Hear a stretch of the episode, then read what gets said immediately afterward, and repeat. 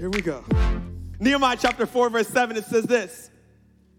Now it happened when Sanballat, Tobiah, and the Arabs, the Ammonites, and the Ashdodites, y'all don't understand how I just walk through those names as if I've done this before.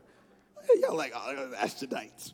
Heard that the walls of Jerusalem were being restored and the gaps were beginning to be closed, that they became very angry. Small rabbit trail.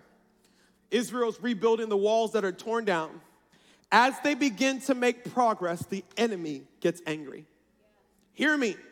Not everybody's excited about progress. Come on, Baltimore County. Not everybody celebrates when your life moves forward. Not everybody celebrates when your business expands. Not everybody's gonna be happy for you when you get married. So that the enemy, as, as soon as he saw progress, he got angry. And they began to conspire together to come and attack Jerusalem and create confusion. Nevertheless, we made our prayer to our God, and because of them, we set a watch against them day and night. Skip to verse 15. And it happened when our enemies heard that it was known to us and that God had brought their plot to nothing, that all of us returned to the wall, everyone to his work. So it was from that time on that half of my servants worked at the construction, while the other half held the spears, the shield, the bows, wore armor, and the leaders were behind all the house of Judah. Here's the message, verse 17. Those who built on the wall. Somebody say, I'm building something. Come on, say it prophetically. Somebody say, I'm building something. Come on, Columbia. Come on, Baltimore. Say, say, say, say it with your chest. Say, I'm building something. I'm not, I'm not just twiddling my thumbs. I'm not just clocking days. I'm not just waking up and going to sleep. I am building something. I'm building my faith. I'm building my family. I'm building wealth. I'm building a legacy for my children's children's children. How many people you're building something? So those who built on the wall and those who carried burdens loaded themselves so that with one hand, they worked at construction, and with the other hand, they held a weapon. One hand, they worked on the construction, and the other hand, they held a weapon. Every one of the builders had his sword girded at his side as he built. The one who sounded the trumpet was beside me. I want to preach a message to you today called Both Hands if you're serious. Both hands, but only if you're serious. Hey, let's pray. Father God, we're grateful. You are in this room. What room? Any room where your people are gathered. And God, you've showed up for one purpose God, to speak, God, to heal, to perform sign, wonders, and miracles, to confirm your word, to take us one step closer to the plan, the destiny, the purpose that you have for us. God, have your way in this moment. God, let it never leave us the same. matchless name of Jesus, we pray. Amen and amen and amen. We are uh, concluding a series today called Blueprint. Somebody say Blueprint.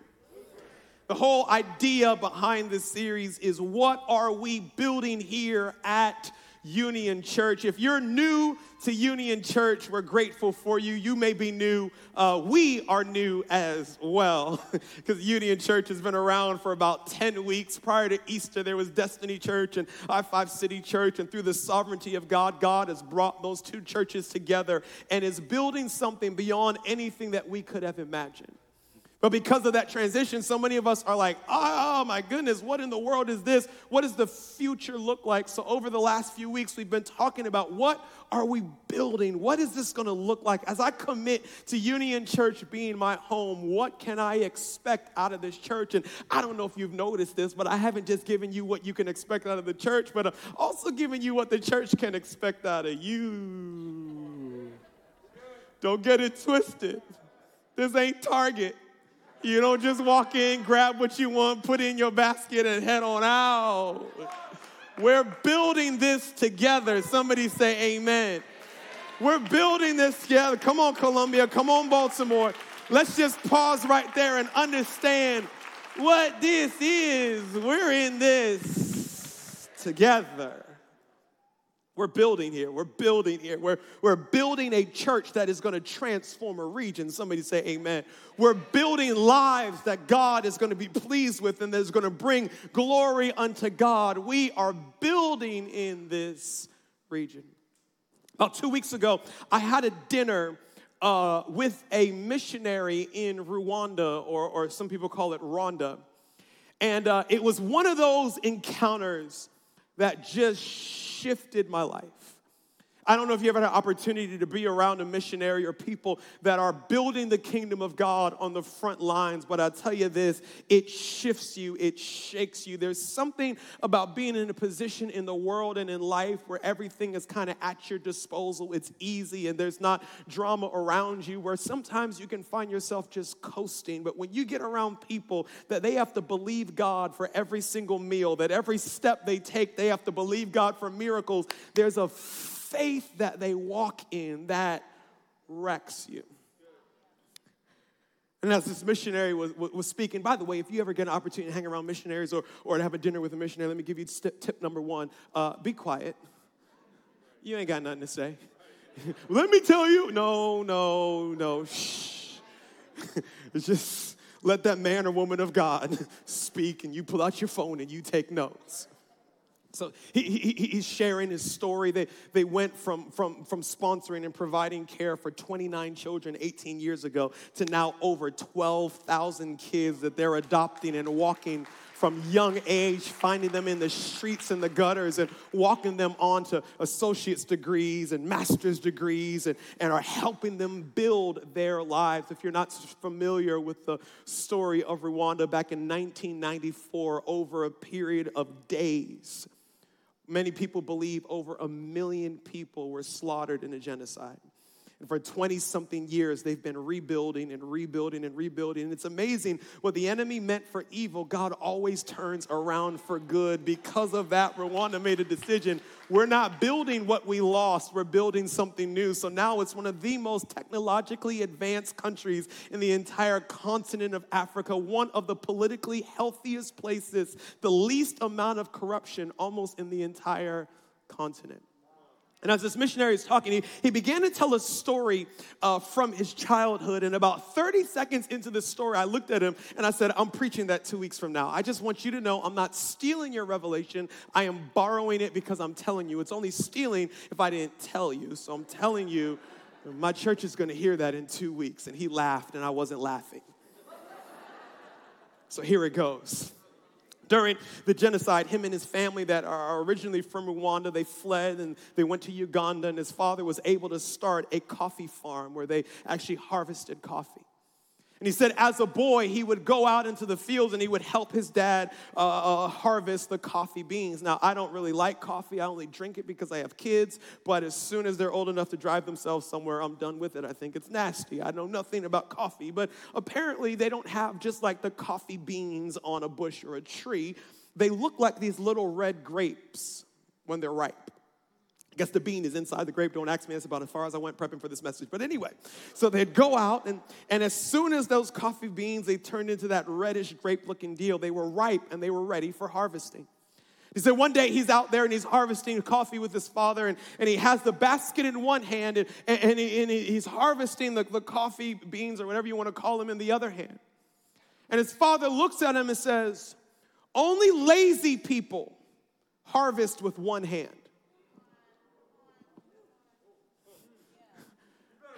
I said, say what now?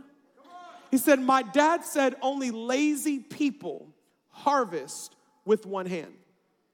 And he said, here's why. Because until that coffee is ripe, you can't pull it off the tree. If you pull it off of the tree or bush or whatever it may be before it's ripe, it will not taste the way it's supposed to taste. However, once it's ripe, in a few moments, it will fall off of the tree because it's overripe.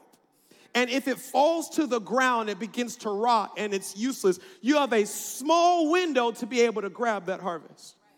So his dad said, here's what hardworking people do. They take a basket and they put it on the ground and they begin to harvest with both hands. He said, only people who are serious are gonna harvest with both hands. You're out there kind of just trying to make a paycheck, you're not really paying attention or whatever it may be, he said, you'll kind of just, oh, I got easy like Sunday morning. Ooh, I got all the time in the world. He said, but if you're serious, you're using both hands. He said, Stephen, here's the problem. He said, we have a bunch of one handed churches that don't understand that there's a time frame on the harvest that God has for them. And because they don't understand that there's a time frame on the harvest that God has for them, they're out there kind of just picking with one hand. And he said, The church that God's called us to build, and I'm writing up, the church that God's called Union to be, is a two handed church. Not a church that's, oh, can I preach it for a second? I'm picking my preferences. I'm picking what makes me comfortable. I'm picking what I prefer. But I'm willing and I desire to use both hands. Normally, as a pastor, when you're preaching, uh, you're supposed to preach to everybody in the room. You're supposed to understand that there's unbelievers in the room, there's new Christians in the room, there's mature believers, there's different people in different seasons. And it's important that the message kind of speaks to everybody. And that's how you're supposed to preach. That's not how I'm going to preach today. Today, I'm only preaching to those who, who are serious. To only those I'm preaching today are those of you that actually intend on building something in your life that, that is glorifying to God, that you're not interested in kind of just sitting back and twiddling your thumbs, but you actually say, hey, I, I, I'm going somewhere, I'm doing something, and I desire to have the most that God desires. Now, if you're not serious, you're still welcome here. You can put your phone, you can scroll on Instagram, take a nap, whatever it may be, and we'll be back in about three hours. Don't take it. Four people just ran for the door. Stay with me, Baltimore. Three quick thoughts, three quick thoughts. Write this down. Everything worth building takes two hands. Everything that is worth building Columbia takes two hands. In our passage in Nehemiah chapter 4, as we're picking up from the last message, Nehemiah, he examined the wall and he discovered that it was destroyed, that it was burnt to the ground. And he said, This can't be this way. We have to rebuild this wall. I don't know if you remember from the message two weeks ago, but we talked about how Nehemiah saw destruction differently because he hung out with kings. When you hang out with kings, you don't look at problems as problems, you look at problems as potential for the progress that God desires to do in your life. We need to begin to hang around the King of Kings and the Lord of Lords so that we begin to look at the destroyed things in our marriage, in our finances, in our city. And not see, hey, that's only gonna last for so much longer, but we see it as what God desires for it to be after examining the wall, Nehemiah went to everybody and said, Hey, this can't stand. This is a reproach. This is an embarrassment. We've got to build this up. And it says, Everybody began to build. And here's the interesting thing it says, Every different family, Columbia, took a different group, I mean, gate. Sorry, I mix my words up sometimes. No, I don't. It says every single family took a different gate on the wall to build. Some built the fish gate, and some built the sheep gate, and, and some built gate. Hear me. There is a part of this gate that God's called your family to build. There is a part of the wall of Union Church that God has called you to build. He has ordained and anointed your family to build that area. And watch this if you don't build, there's to be gaps in the wall says every single family began to build their area of the wall. And when the enemy heard that they were making progress, they became angry and decided to attack Israel. Let me take a quick little rabbit trail. We need to stop looking at warfare as a negative thing. We need to stop looking at problems in our lives as if God's abandoned us, God's forgotten us. God, how could you? If we could only understand the enemy only attacks what he's afraid of. The enemy only attacks what's making progress. The enemy only attacks what's getting built up. If we were people of faith, we would be nervous if there was no drama. If you really want to get fearful, get fearful when the enemy's not attacking you. Because you're going to, what, I must not be doing anything. I must not be building anything. I must not be making progress because he only attacks what's making progress. Millions of Hebrew boys were born. And he said, whatever. Moses was born. He said, We got to wipe them all out because there's someone that's going to bring progress. Million of Jewish boys were born. The enemy said, whatever. When Jesus was born to the Virgin Mary, Herod said, We got to wipe. He only attacks when progress is on the horizon. But watch this. Nehemiah said, Because we prayed, God revealed the enemy's attack to us. You got to understand, Sanballat and Tobiah and the Arabs and the Ammonites and Ashdodites, they didn't actually show themselves. They were planning on ambushing Israel. They were only in a back room discussing their plans, but because Nehemiah and the people were in prayer and were seeking God, God revealed to them what the enemy was planning in a back room and he made it visible for them to prepare for what was coming. Here's what it tells me when I neglect my prayer life, I set myself up for an ambush because there's certain things that God will show me beforehand are coming my way, but only when I take time to meet with Him. And some of us are in storms, we're in battles, and we're blaming God, and we're saying, God, where are you? And God said, I'm in your prayer closet. Where are you? Because I'm waiting on you. I'm sorry, y'all. This started a little intense. Let me, me hi, my name is Stephen. I'm your friend. Oh, and we're going to build something, Baltimore. Come on now. So it says, as they saw the enemy attack, Nehemiah said, We've got to change our game plan. No longer can we only be focused on construction, but we need a tool in one hand and a sword in the other hand. If we're actually going to build what God's called us to build without the enemy tearing it down, both of our hands have to be filled. If you're gonna build the marriage that God's called you to have without the enemy tearing it down, both hands are gonna have to be filled. If you're gonna build the wealth that God's called you to build, that you're leaving an inheritance to your grandchildren, both hands are gonna have to be filled. If we're gonna build the church that God's called us to build, both hands have to be filled. The only problem is, most people only build with one hand. I was thinking, I, I was bored and figured this message would take too long, so I decided to play Jenga in the middle of the message. That's a joke. But if you've ever seen this game, and I'm not going to build it the way that it's supposed to be built, but it's kind of these blocks, and you kind of put them together, and you got to pull a block away and see if the whole thing comes tumbling down. Now, as I was thinking about this message, I was thinking about how inconvenient it would be to try to build this thing with just using one hand. You got to come all the way over here. You can't reach. You got to come and stretch. And what I find is this is kind of what people's life looks like. You're building kind of one sided, you're building with one hand, and in the beginning, it kind of all looks good, but then you get tired, so you start getting lazy. And you start only building one side of the wall. You start only building the part that's convenient, the part that you're kind of wired for. Before you know it, it starts getting lopsided and it crumbles. But, you know, life is full of setbacks, and, you know, sometimes that just happens. And they taught me in church to believe and to live by faith and not be worried when the enemy comes and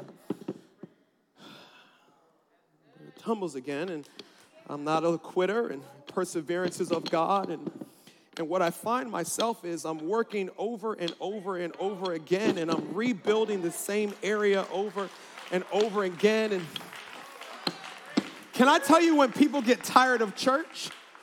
When it's I'm doing what the pastor is telling me to do and I'm I'm tithing but my finances keep falling over and I'm I'm forgiving those who are hurting me but yet they keep hurting me over and over and over again. And people start getting cynical because I'm not lazy I'm working. What do you do when you're working and it's not working? It's one thing if I'm just sitting back and doing nothing it's a completely different story where I'm praying and I'm fasting and it's still falling. The problem is I'm building lopsided because I'm only building with one hand. Here's what Jesus said to the Pharisees in Matthew 22 29. He said, You are in error because you do not know the scriptures. Somebody say one hand, or the power of God. Somebody say the other hand. This is politically incorrect, Baltimore County, but I'm gonna say it anyway. We have a bunch of Finding Nemo Christians. That I only got one fin. Oh, I got a prayer life. I tell you, I pray, I pray, I, I pray, I pray, I pray, I pray. Nothing wrong with prayer. But at some point, you got to come out that closet, take your little prayer shawl off, and go do something. Some of us, we're the more wisdom based people, and we're line upon line, precept upon precept. I, I, I, all I want to know, Pastor, are you going to preach the word? Are you going to preach the word? I, I just want the word of God. I need the word. Great. The word is powerful. But here's what the Bible says the Bible says that it's the Holy Spirit that reveals the word to us. And the word without the power of God, it's not effective if we're gonna be the church that God has called us to be, we're gonna have to be a two handed church. Here's what the pastor from Rwanda said He said, Here's the responsibility of the church to feed people's soul and their bodies, ministry and compassion. Not just teaching people how to be godly so they can get ready for heaven but teaching people how to be whole so they can bring heaven to earth. And for so many of us, we kind of gravitate to one area, one side, without even realizing it. We're building one ended lives.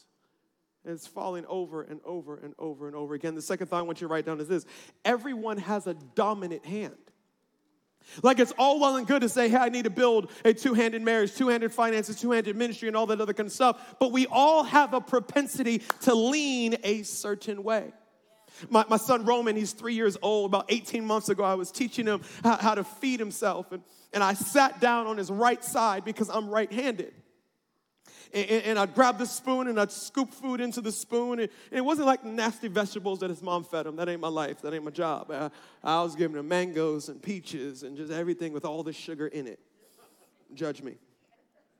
So I'd scoop it in the spoon and I'd put it in his right hand. Now, I'm anointed, I'm gifted, I'm just not that bright. So it took me about three months to figure out every time I would put that spoon in his right hand, he would take it with his right hand and he would switch it to his left. Like I'm set up on his right side because I'm right handed. I'm teaching him how to be right handed. But God never made him right handed, God made him left handed. And based on the way that I am dominant in life, I expected my son to be dominant in the exact same way. And watch this I wanted to lead him outside of the will of God for him just because of my preference. If only we could understand what's God's will for me is not necessarily God's will for somebody else. God's will for me is based on the way that He made me, based on the way that I'm right handed, and it would be an abomination to God for a right handed person to be living with their left hand you've got to understand that you have a dominant hand. Now, hear me having a dominant hand is not negative, it's actually of God. He's given you areas of dominance because that's what He's called you to build in your life. So many of us, we find ourselves where we're jealous of other people's giftings. Oh, I wish I was an extrovert like them. Oh, I wish I was a creative like them. Oh, I wish I could communicate like them. Oh, I wish this. Oh, I wish that. Not understanding, God gave you a toolbox for what you're called to build. And instead of examining everybody else's toolbox, get to know yours. So I have a question for you. Where is your dominant hand in every single area of your life? Because every area of your life has two arms. In your spiritual life, where's your dominant hand? Are you a word person? You one of those people that when you open your Bible, it's like SpongeBob, three hours later. You, I mean, you have a whole journal of just revelation that God unpacks to you from the word. So like, Pastor, no, that's not me. Now don't judge me, because I have a Bible reading plan. I'm reading my one-year Bible. You are, it's just year five of that one-year Bible. and you still in Nehemiah. Listen, we got some, let's pick it up. Let's go, let's go, let's go. Are you a prayer person? Are you a person that you gravitates towards signs, wonders, and miracles? There's an area of dominance that God has given you in your faith, and it is the key that unlocks your future. For me, one thing I discovered, one of my spiritual gifts is the gift of faith. Like God has gifted me with the ability to believe for impossible things. And it's not until I realized that other people didn't have the same gift that I realized that it was a gift from God. I walk into situations that are impossible, like, oh, that's easy, gonna do this, do this, let's go for it. And they're like, no, no, no. And I'm like, what's the problem? It's not gonna work. And I realized it because they were not dominant in the area that God's called me to be dominant in. If you don't know your dominant arm in every area of your life, you're gonna get yourself all crossed up. What's your dominant arm when it comes to finances? Are you the saver or are you the spender? Are you the one that naturally builds wealth or are you the one that naturally stewards it? chances are, even if you can do both, there's a where that you lean into. You know, in 2020, 2019, 2021, it's all about entrepreneurship. I ain't working for nobody. I'm, I'm gonna be my own boss, be my own CEO. I, I got my own business. Yeah, but you ain't making no money. Can I just tell you something that somebody else may not tell you? God ain't called everybody to be an entrepreneur. Some of y'all, you're gonna make your most wealth stewarding the wealth of entrepreneurs. They need you to help them keep what they can get. What's your dominance in your family? Some of you in your family structure, you're the person that brings relationship and joy and grace, and everybody likes to be around you and laugh and enjoy life. You're the first one to throw a cookout and the last one to leave.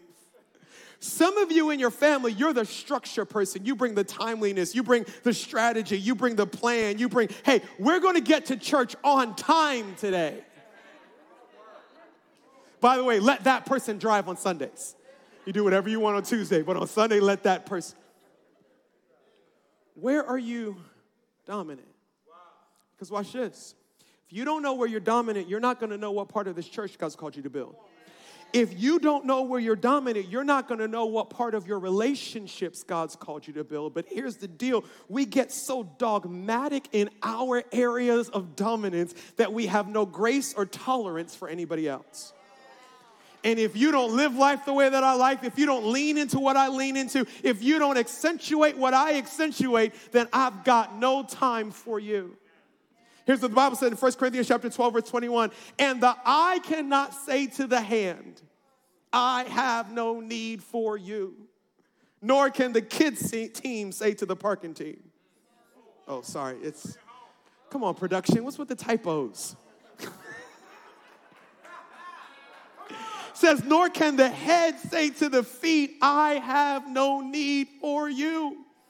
Here's what God does in I ain't gonna talk about the church. Can I talk about marriage for a second? Can I, can I talk to some single folks that you you still waiting? You ain't waiting on Boaz because we don't do that cougar stuff. But anyway, I'm waiting for my Mr. Right or Mrs. Right, and all you worried about is are they fine? Do I feel Jesus when they walk by? Oh, I'm a. That's important. All in that is if they love Jesus. No, that's not true. When you wake up in the morning, you ain't rolling over looking at Jesus. You're looking at their mug. So you better make sure you like what can all the married folks say? Pray for me, Baltimore. I need help. So they gotta be fine. They gotta be godly. But can I give you number three? Do their areas of dominance complement me or compete with me? So often we look for people who think like us, who talk like us, who live like us. But if there's two people in one marriage and both of you guys do the same things, one of you are replaceable. Not biblically, but you know what I mean. In your circle of friends, is everybody a clone of you? The people that you do life with, everybody does it the exact same way. Because what you may not realize is because of my dominance, I'm deficient in an area. This, this isn't biblical, but um, y'all remember Greek mythology? Remember them three sisters that shared an eyeball and they shared a tooth? It says they were Greek. I think they're from West Virginia, but that's a different story for a different day. I'm going to a fiery place. Pray for me, y'all. I need Jesus. But it said they all had one eye, and every time one of them went in to see, is he fine? Is he fine? Let me see that eye. Oh, he eye. They had one to share amongst them. Could it be, not naturally, but spiritually, that your spirit man only has a right ear? And God put the left ear of your spirit man on somebody else? And unless you're in a group, unless you're in community, unless you're around and connected to the rest of the body of Christ, you'll never hear what you're supposed to hear because God's only speaking through someone else. And as long as you think you are good by yourself, no offense, but long as I got King Jesus, don't need nobody else. Ain't true. Come on, my right handed people. Your left hand is on your dream team. Come on now. I'm uh, I'm tiptoeing super close because you know, Pastor Jimmy, you get really honest sometimes, and sometimes you get too honest. I'm a I'm a I'm a progress system structure guy. I uh, I ain't that creative, y'all. I got my play and I run my play. I know my play. Pastor Jimmy, yo, he sneezes and creativity just comes everywhere. and I I found my left arm. Where all of a sudden, and I'm not just saying this to honor or whatever it may be, or even because in the room, we announced Union Church and the world took notice. They're like, oh my gosh, that announcement video and this and that. And all that. Can I tell you what? He won't never tell you. None of that was my idea. my idea was like, just tell them. hey, y'all, we Union. And he goes, uh, let's, let's actually come. And some of us, because we think we're self sufficient and we think that we're good by ourselves, we're building lopsided businesses, lopsided finances, and I dare say lopsided churches. Last thing is this write this down. Building strength is a process. I, didn't want, I don't like giving y'all super long points because you don't write them down. But here's what the point was supposed to be building strength, come on, Baltimore, in your non dominant hand is a process. You have an area of dominance. Somebody say amen. But you also have two hands. If you didn't need two hands, God wouldn't have given you two hands. He gave you two hands because you need two hands. So even though this is an area of dominance, I can't neglect building my area of weakness. Problem is, it's uncomfortable to build the area where I'm not dominant. Judges chapter 20, verse 15, it says this From their cities, at the time, the children of Benjamin numbered 26,000 men who drew the sword besides the inhabitants of Gibeah. Israel was at a civil war. The smallest tribe in all of Israel, Benjamin, was getting ready to take on all the other 11 tribes. Brothers have been fighting from the beginning of time. But the older brother wins, so calm down. Besides the inhabitants, it says this those who numbered 700, there were 700 select elite warriors in the 26,000 of Benjamin.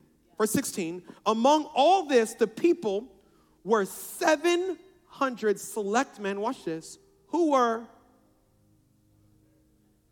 come on, all my left handed people wave at me. Ain't a lot of y'all. About four y'all. So it was 26,000, I'm gonna speed up. 26,000 soldiers in Benjamin. Of the 26,000, 700 of them, the Bible took the time, Columbia, The Bible never wastes words. If it's in there, it's for a purpose. Says there were 700 left handed warriors. They were up against the other 11 tribes. You can take the verse down. There were 400,000 men of war from the other 11 tribes. Now, when I first read this, 26,700 left handed soldiers, who cares? 400,000, they're about to get whooped. It's over. Till I start reading on. And I read for the next two days, those 26,000 soldiers, they handed it to Israel. I mean, overwhelming. They were outnumbered four to one, and we're still seeing great victory. Now I'm circling back saying, oh, what, what, what was going on? And I key in on, hey, 700 of them were left handed. Why in the world would the Bible highlight the fact that these soldiers were left handed? Like, I'm sorry, who cares? I'm wondering if the writer of Judges was left handed. He's like, y'all gotta know, because. Ain't this how left handed people write?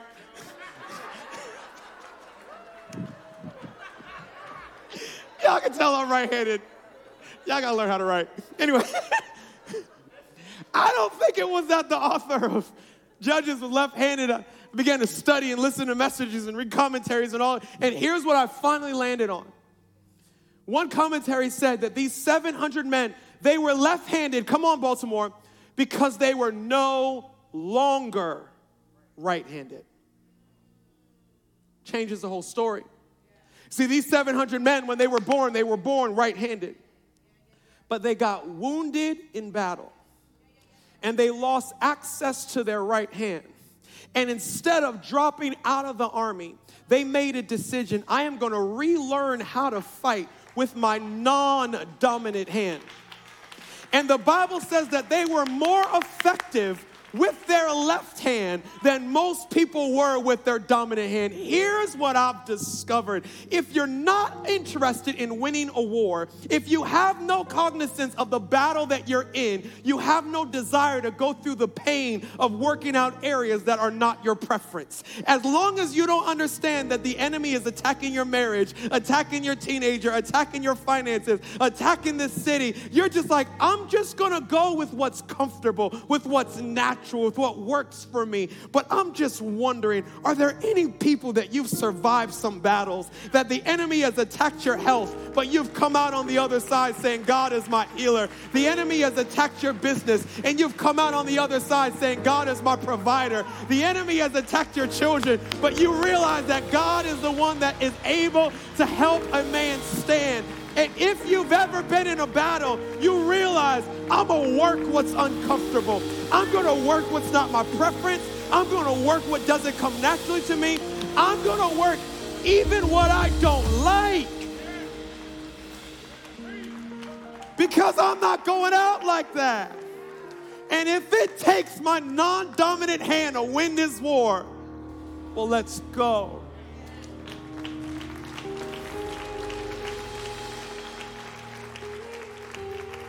Here's my commitment to you the best of my ability, Union Church, we're gonna be a two handed church.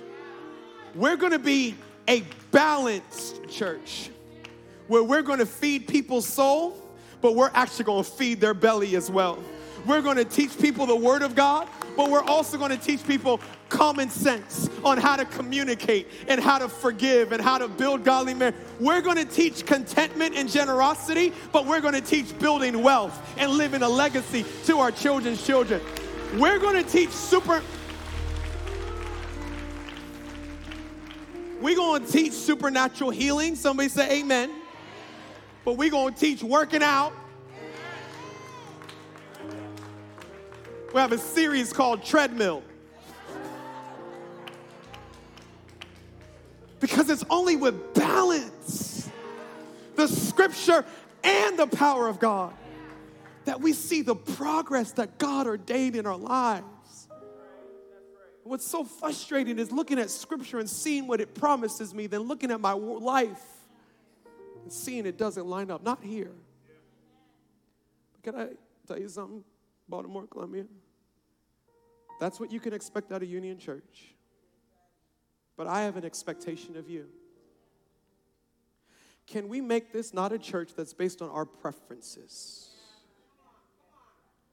Can we make a decision that I can be dominant in this area, but not everybody else has to be? I'm dominant in this area because this is the side of the wall that God has called me to be. They're not because they're called to build a different side of the wall. And we're not going to make this a place that is based on our preferences. We're going to make this a place that is based on progress and building what God has called us to build. So, as long as it's biblical and as long as it's what God has called you to build, get to building. I'm going to cheer you on. I'm going to encourage you. I'm going to celebrate you. That ain't my side of the wall to build. Happy building. I'll be over here building if you need me. But I'm going to make this a place on thy kingdom come. Thy will be done. We rewrite the Bible talking about thy kingdom come, my will be done. God says, it may not be comfortable, but it'll be good. We, are not going to make that division of Union Church, but just write it down somewhere. It may not be comfortable, but it's going to be good. It may not always lean into my preferences, but I'm going to build something that God is pleased of. I'm going to build something that's going to shift this region. Hey, let me pray for you. Father God, we are grateful. It may sound like a weird prayer, God, but we're grateful for the discomfort. We're grateful that you don't leave us in a place where we're comfortable, but you push us out of the nest. God, you push us to the place where our feet can no longer touch the ground and we actually have to trust you. God, I pray in this moment, God, that you'd give us the perseverance, the tenacity, not to tap out when it gets uncomfortable, but to lean into the discomfort because we know that all things you work together for our wherever you find yourself, whether in Columbia, Baltimore, BWI, watching online, can you pray this prayer with me? Say, Holy Spirit, what are you saying to me? Just give God a moment to make this time to make this message personal to you. I don't know about you, but for me, I'm already seeing areas of my life that are lopsided. That I need to pay a little bit of attention to those areas of non dominance. I want to speak particularly to some of you, though, that your whole life is lopsided right now because you've built everything but your faith in Jesus. You're hardworking, you're disciplined, you're a great friend. You're just not a child of God. The problem is that Jesus is the foundation of everything that we build on. Matter of fact, the more successful we are without Jesus, all that means is the greater the fall is going to be because He is the starting point. So, wherever you find yourself, you say, Pastor, that's me. I, I can't say that I'm building on Jesus. I can't say that He's a part of my life. Maybe you grew up in church, but Jesus is an afterthought. He's not the center of who you are. You can make that shift right now in this moment. You can repent. What does that mean? It just means to turn from doing things your way and to turn towards Jesus and make him the Lord of your life that's you, can you pray this prayer with me? Matter of fact, every single person, can we pray this together out of encouragement of those that are making the most life defining decision ever? Say, Lord Jesus, today, right now, I turn to you. Forgive me for trying to live without you. Thank you for dying on the cross so that all of my sin, all of my mistakes can be erased. Today, I surrender. Be my Lord, be my Savior. Use me for your glory. In Jesus' name, amen and amen and amen. Come on, church. Can you celebrate for every single person that just made the as a golf clap, can you act like the kingdom of God was just expanded? Like people just passed from darkness into light, like someone's life was reborn in that moment?